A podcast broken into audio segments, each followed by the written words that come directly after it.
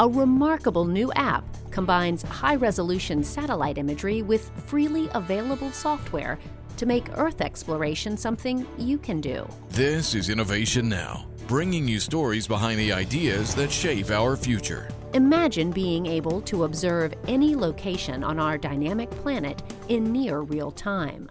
View Earth's frozen regions, look at current events like tropical storms, volcanic eruptions, or wildfires. NASA's new Worldview app lets you explore Earth as it was as recently as yesterday, or, thanks to years of global satellite images, see what it looked like almost 20 years ago. And Worldview's nighttime lights layers provide a truly unique perspective of our planet. The web-based application utilizes an easy-to-use map interface and nearly 2 decades of images collected by NASA's Earth-observing satellites. Users can take snapshots of a location on Earth to share with friends or colleagues, or create animated GIFs to see changes over the span of days, weeks, or even years.